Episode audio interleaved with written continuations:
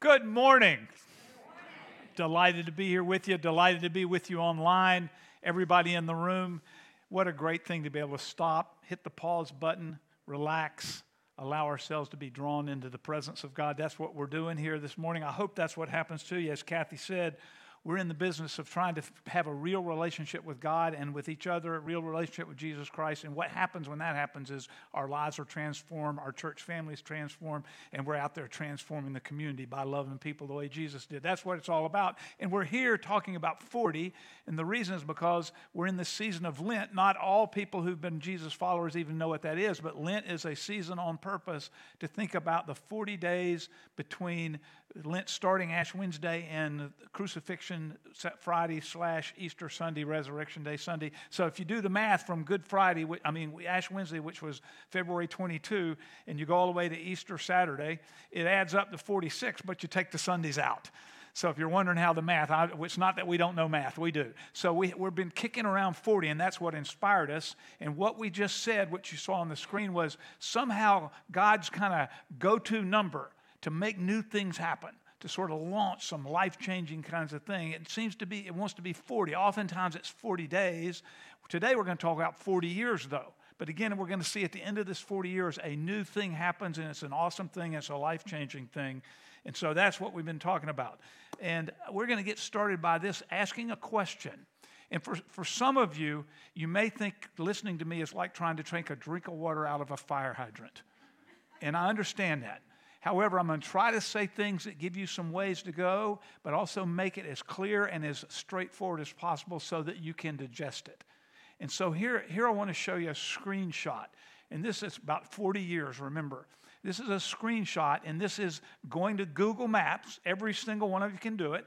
And at Google Maps, asking the question, just picking Egypt, because that's where the people of Israel, the people of God, that's where they are right now when we start today. And we're going to walk this, you know, Google Maps, you can walk. We're walking from Cairo, look at it, to Jerusalem. Now, the people of Israel weren't in Cairo technically. I think they were just a little north of there, but give me a break. You know, I'm just doing my best here. So, how long does it take to walk 350 miles? Ah, I'm going to let you go really slow. A month. Now, remember, 40 years month. You could crawl from Cairo with knee pads, from Cairo, I guess with hand pads, you could crawl from Cairo to Jerusalem. I'll give you five months, six months. You could get there. So the question we're exploring this morning is, and you may not know this, but the people of Israel, having been enslaved in Egypt by a nasty, brutal, genocidal, uh, uh, uh, genocidal um, king, they were enslaved to him. It took them 40 years to get from Egypt to the eastern Mediterranean. Why? Why did it take so long? That's the question we're asking, and that's the question we're going to answer. Take a look at the way that we're going to get at it.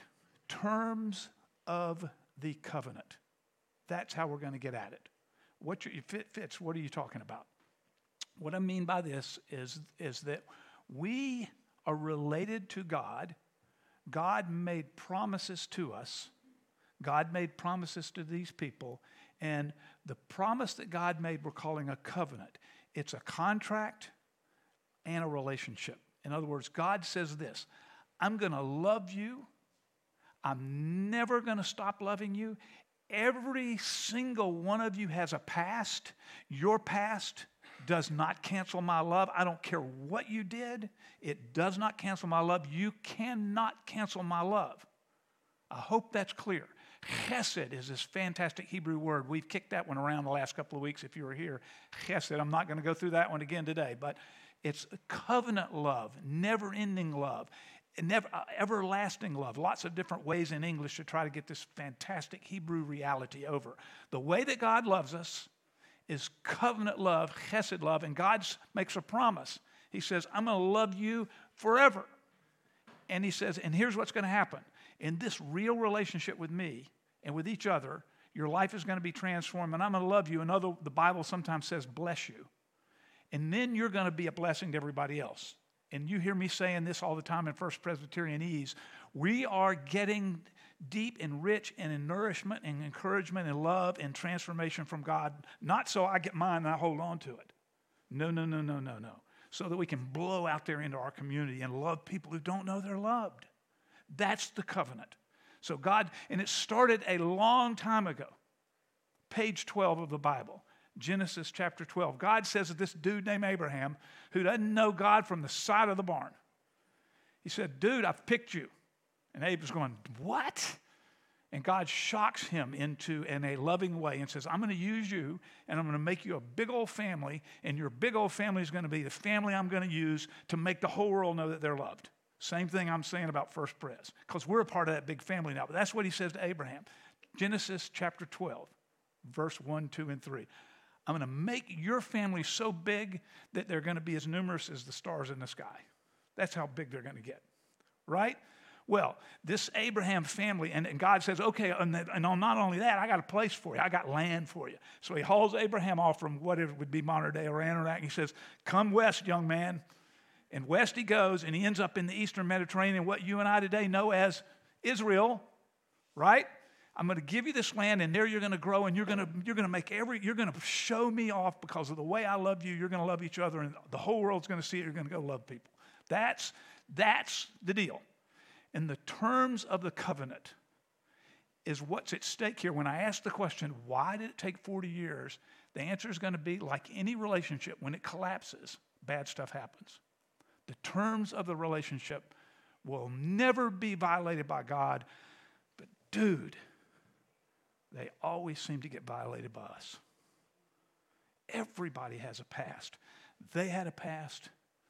I have a past. You have a past.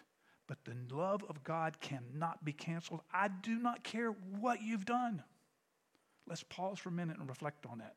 What's this guy's name that just got sentenced yesterday or the day before? Murdaugh or something like that? I, honestly, I didn't watch. I really didn't, but I know he murdered his wife and one of his kids or something like that, right? You may find it hard to believe, but Jesus died for that man. And that man, if he will enter into the terms of the covenant, it doesn't cancel the consequences of his behavior. I'm not saying we let him out. That's not what I'm saying. But he can be in a loving covenant relationship with the Almighty God of the universe through the death and resurrection of Jesus. I'm telling you right now, that's what's going on. He violated the terms of the covenant, whether he knew that's what he was doing or not. So you think you got to pass, compare to him, and realize, oh no, I'm good. You are good. He's good, but only inside the terms of the covenant. We have to say yes and surrender. Well, the people forgot that. Here are the terms of the covenant that were forgotten by the people. Here they are. Throw them, throw them up on the wall for me there. They're, here they are. I'm sorry. Here they come. There. No, no, not that. The, the slide that says Deuteronomy 6, 4, and there we go. You ready? Here are the terms of the covenant. This is from 55,000 feet. This is how you and I and how those people are supposed to respond to God. You with me? First, a declaration about who, is God, who God is. Hear, O Israel, the Lord our God is one. That's about God. And now look what happens next. Here it is. Here's what you are being beckoned, reached out to, implored, nudged. I don't care what your past is. Here it is. Love the Lord your God with all your heart and with all your soul and with all your strength. Can I sit down on this text just for a minute and give you a little Hebrew? Is that all right? You good with that? You good with that online? Nobody knows any Hebrew. I bear, I've, most of mine is forgotten, but oh, this is so good. Let's just, we're going to look at four words. Uh, should I sing in Hebrew the first half of it? All right, so the, before I do that, I'm going to sing. I can't help myself. Kathy, jump in. So, hear, O Israel, the Lord our God, the Lord is one. Here it is. It's six words in Hebrew Shema Yisrael. Hear, O Israel. Adonai, the Lord, Eloheinu, our God. Adonai, the Lord, Chad, is one. You with me? Shema Israel, Adonai, Eloheinu, Adonai, Ahad. I spit on, I just spit on the communion element. we don't use gutturals in English, but you use gutturals in Hebrew. Those aren't the words I want to tell you. I just want you to know that I learned to sing that a long time from a professor who was teaching me the history of Israel and also the Hebrew language. Back to the verse 5. Love the Lord your God with all your heart. Hebrew word lave. You'd be, it would be L in English and then maybe EY like hey. The EY sound A, and then B slash V, lave, heart. Love the Lord with your heart and then the word, love the Lord with your soul. In Hebrew, the word is nephesh. And love the Lord with all your strength. Me'od in Hebrew. So let me tell you what those mean. In the ancient world, people didn't know what was going on inside of here. In other words, there's this thing inside of here, and when they in their brutal cultures, when they whack somebody's head open or whatever, they saw stuff in there, gray matter. They had no idea that th- they thought all of this was just something pretty you put a hat on. And you can laugh, but that's what they thought. You put a crown on it, you put a hat on it, you adorn it, whatever. They th- they didn't know the gray matter in here was where we did cognition, where we made decisions, where we reasoned. Guess where they put it? Why? Because in the brutality of life, when you cut somebody open, here's where this life source comes from blood.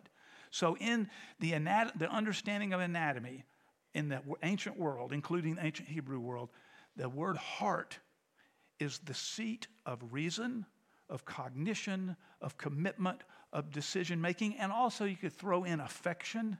Down here is a little more where they would talk about where emotion took place in your guts. Up here is where we thought and decided and reasoned, etc. So when we say to Israel, Hear, Israel, listen, pay attention. This is how you live through the covenant. Love God with your heart. It means everything you have in terms of commitment and cognition and decision making and the passion connected with all that. You with me? Make decent sense? Okay? Now leave that text back up there if you would, please. There we go. Beautiful. The next word, nephesh, with your soul. It's really unfortunate. I, I, I, I know that I'm the, the fire hydrant's going on right now. Nephesh in the Hebrew word nephesh, and it comes over to English soul, let me tell you what it doesn't mean. It doesn't mean what every single one of you thinks it means, which is this amorphous floating spirit, kind of Casper the friendly ghost that kind of doesn't, gets unconnected from your body and just lives forever. Doesn't mean that. There's nothing in the Bible that says we have this thing in us that isn't a part of our physicality that exists forever. It doesn't say that. The Bible doesn't say that. Now, you may be looking at me and saying, Fitz, you're nuts. Read it. The Bible says physical eternity, a renewed heaven and earth, like the beginning, the, the Garden of Eden. Those are physical people. Jesus ate after his resurrection. Nephesh, you know, the fundamental meaning of nephesh is throat. The Bible says, I was thirsty in my nephesh. So what is what's the author what's the, what's Deuteronomy 6 chapter 5 verse of chapter 6 verse 5 supposed to mean? Nephesh is my whole physical self. And you can connect that to lave, heart, but it's about my myself, my full person, which is the opposite of a formless thing that sort of floats off. You with me? I know that's hard to take in, but trust me, it means right now everything I got is all in. The third one, strength. It's not actually in the text. That's I don't know if you know the grammar, but strength is a noun, right? It's not a noun in Hebrew. It's an adverb meod, and it means very much. So, love me with your heart, your seat, your emotions, your cognition, your decision making, your commitment, your passion, your full self, and do it very much. How are we doing? Those are the terms of the covenant. And you have a past, doesn't matter. How does God want you to love Him? With everything you have. Leave nothing out. This is the Bible's way of saying all that you are. And it's an affirmation of the physicality of the universe and our existence. And that God's going to make the physical universe over again and renew it just as He renews us in a real transformation because of a real relationship. All of that is a way of saying these are the terms. But man, did the people of Israel and do we blow it? So that's what comes next. Why? Remember the question why did it take 40 years? It's because they walked away from the covenant in its terms. Think about marriage for a minute as a covenant. Would you mind getting me a bottle of water? Fighting off just a little bit of a cold.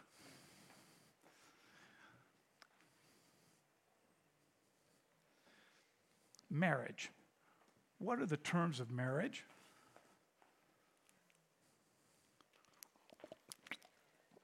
Thank you, my dear. Did you notice the terms of marriage? I said jump. She said how high on the way up. two, two terms, there are probably more than two, but two that come to mind. Two terms of the covenant. One is fidelity, and you know what I mean by that.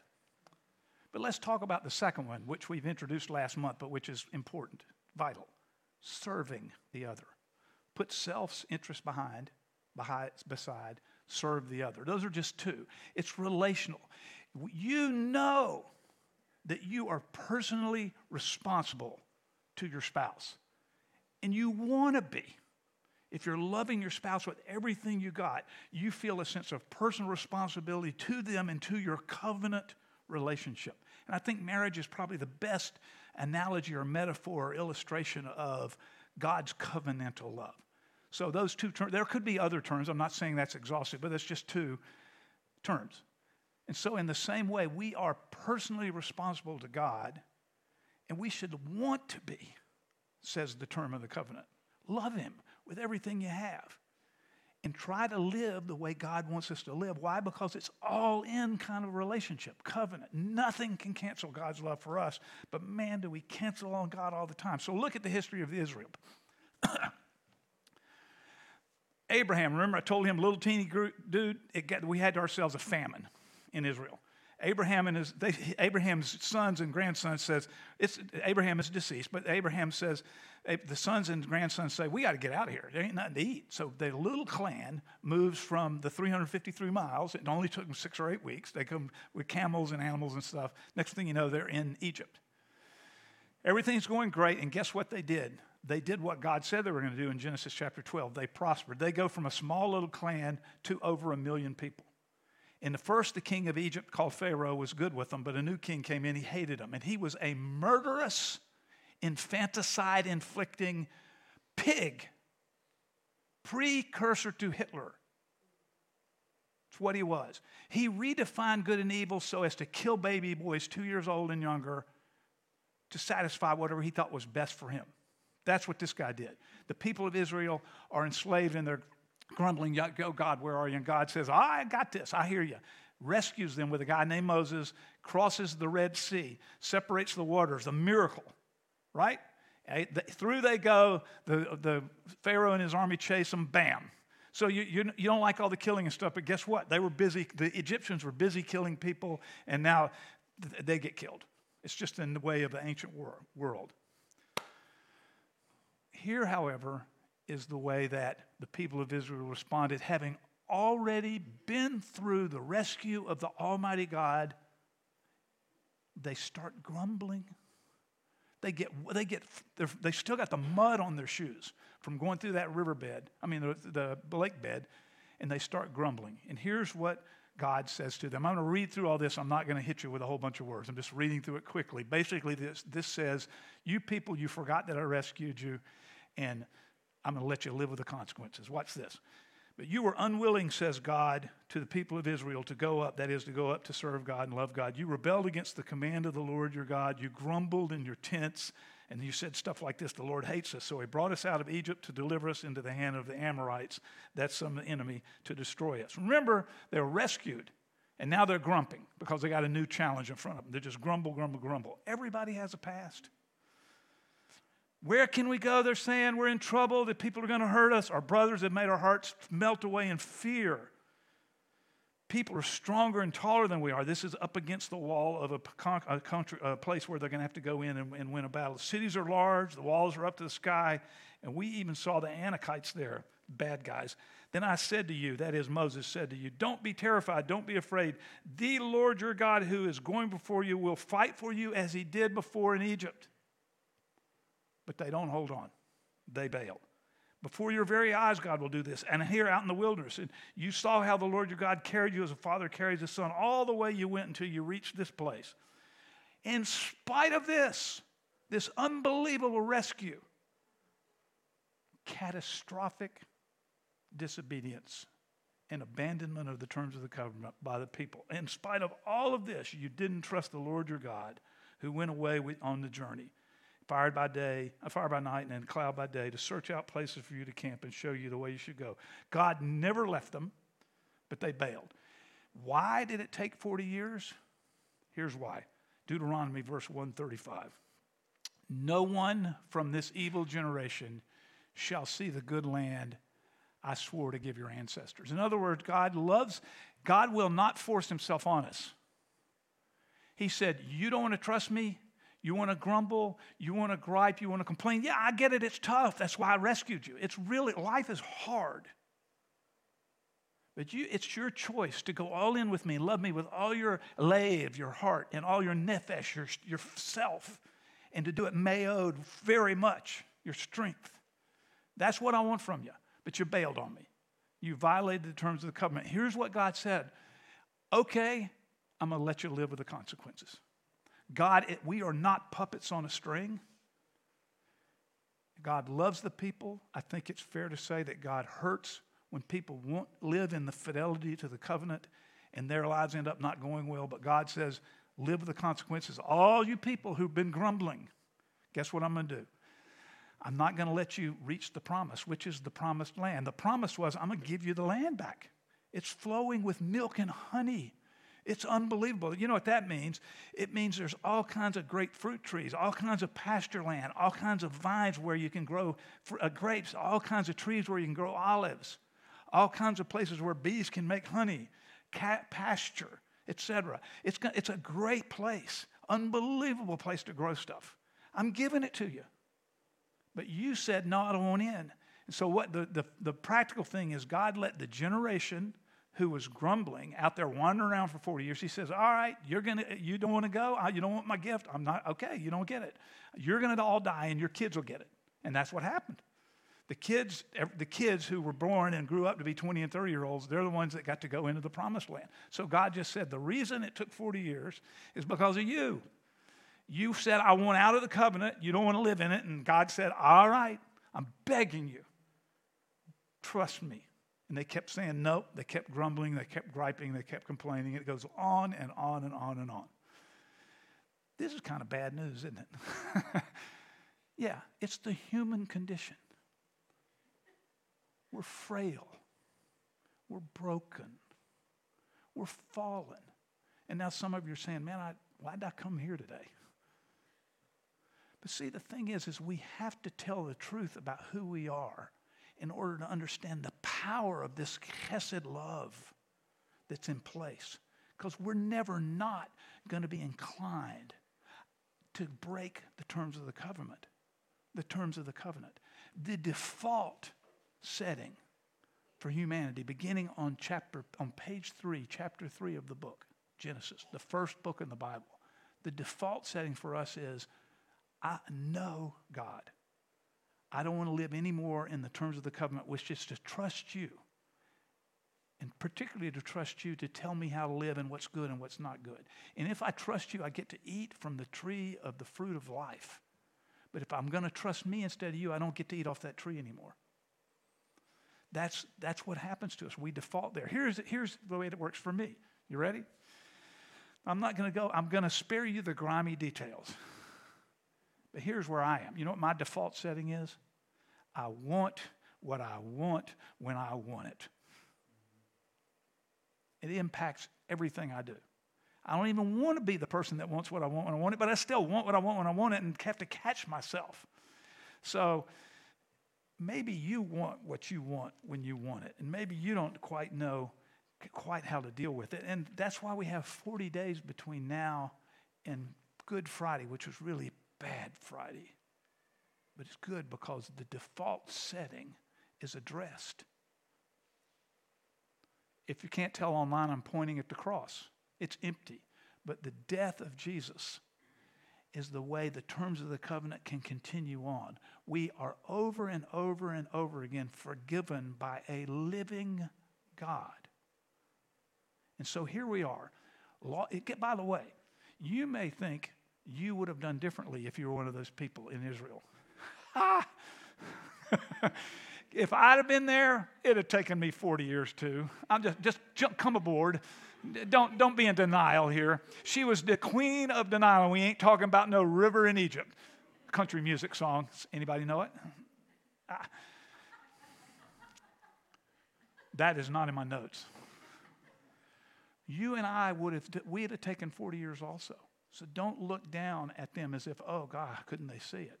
Oh, that, that's the point. On page three of the Bible, Genesis chapter three, the human being says, I want to do it my way. And playfully, like a child, I want what I want, what I want it. But let's think about spiritual growth. I'm growing into a person who begins to see that our family of faith is a place where instead of wanting what I want, what I want, I invest me and try to do it without self interest so that we together can go and do the good that God wants us to do. So that's a way of measuring maturity. Will I give of me to them so that we can go and us go and do it? In, in marriage, Kathy and I are observing our 45th wedding anniversary two weeks. That's a four in the tens column and a five in the ones column. You know what I'm saying? 45. Now, she's only 43 years old, so I don't know how this works. and I want you to know that, like the people of Israel trying to keep the terms of the covenant, and like your relationships in marriage, ours is just like yours. But we're, we're still here because we, we've, we've just, God is a grinder. God grinds away at saying, I love you, I love you, I love you. And we've ground away at it, you know. And marriage is a covenant. It's both a contractual thing, but it's a relationship thing. And so we have terms of the covenant. In the terms of the covenant, Kathy and I have, we we work at it. I guess a third term of the covenant is work out your differences, figure out how to solve the problems. So we, we've done that. We're doing that. We have to keep doing it. So some of you have been married longer, some of you shorter, some of you are in second marriages. Everybody has a past. And there's no God, Jesus Christ died for you and died for me to love you so that we can have that we can do this together. I am I'm going to challenge you. This is what I want to do. There's something in your life that's blocking you from a real relationship and real transformation. There's something in your life, I'm almost certain of it, that's in the way of you being able to fulfill the terms of the covenant with the God who loves you and will never quit loving you. I'm going to rattle off a few things that might be there. It could be financial irresponsibility. It could be something in your marriage. It could be porn. It could be a substance. It could be your thought life. You're choosing to go somewhere and you know you shouldn't be going there. It could be something about your job. And trust me, friends, this is, I am not judging. Oh, Lord of mercy. If, I'm, if I judge anybody through that list, I'm judging me. It's not that, it's descriptive. It is the way, we're fallen people, frail people. And here's the challenge whatever the one thing is, and there, if there's more than one, pick one. Here's the challenge tear it down, destroy it. Why? So that you can flourish in the never ending chesed love of God, who wants nothing more that to, to, than to restore you and restore me in spite of the catastrophic rebellion, catastrophic rebellion that is a part of who I am, who's a part of the people of Israel were. Why did they wander around for 40 years? Because God let them live with the consequences of their decision. They said, We don't want in. They said, Okay. It breaks his heart. And God wants you and me in. In the terms, they're just so rich. And you want them, but there's stuff in our way. Get rid of it. Let me step to the table. Ooh. Here you have it. You're going to hear the words from the people that serve you the body of Jesus, the bread of salvation, the blood of Jesus, new life, the cup of new life, the body of Jesus, the bread of salvation, the cup of Jesus, the cup of new life, the blood of Jesus. This is, by the way, not wine, this is grape juice. And we have uh, gluten free wafers here. And in a few minutes, someone's going to eh, tell you how to come forward. Let me, let me make a suggestion to you. This is a request.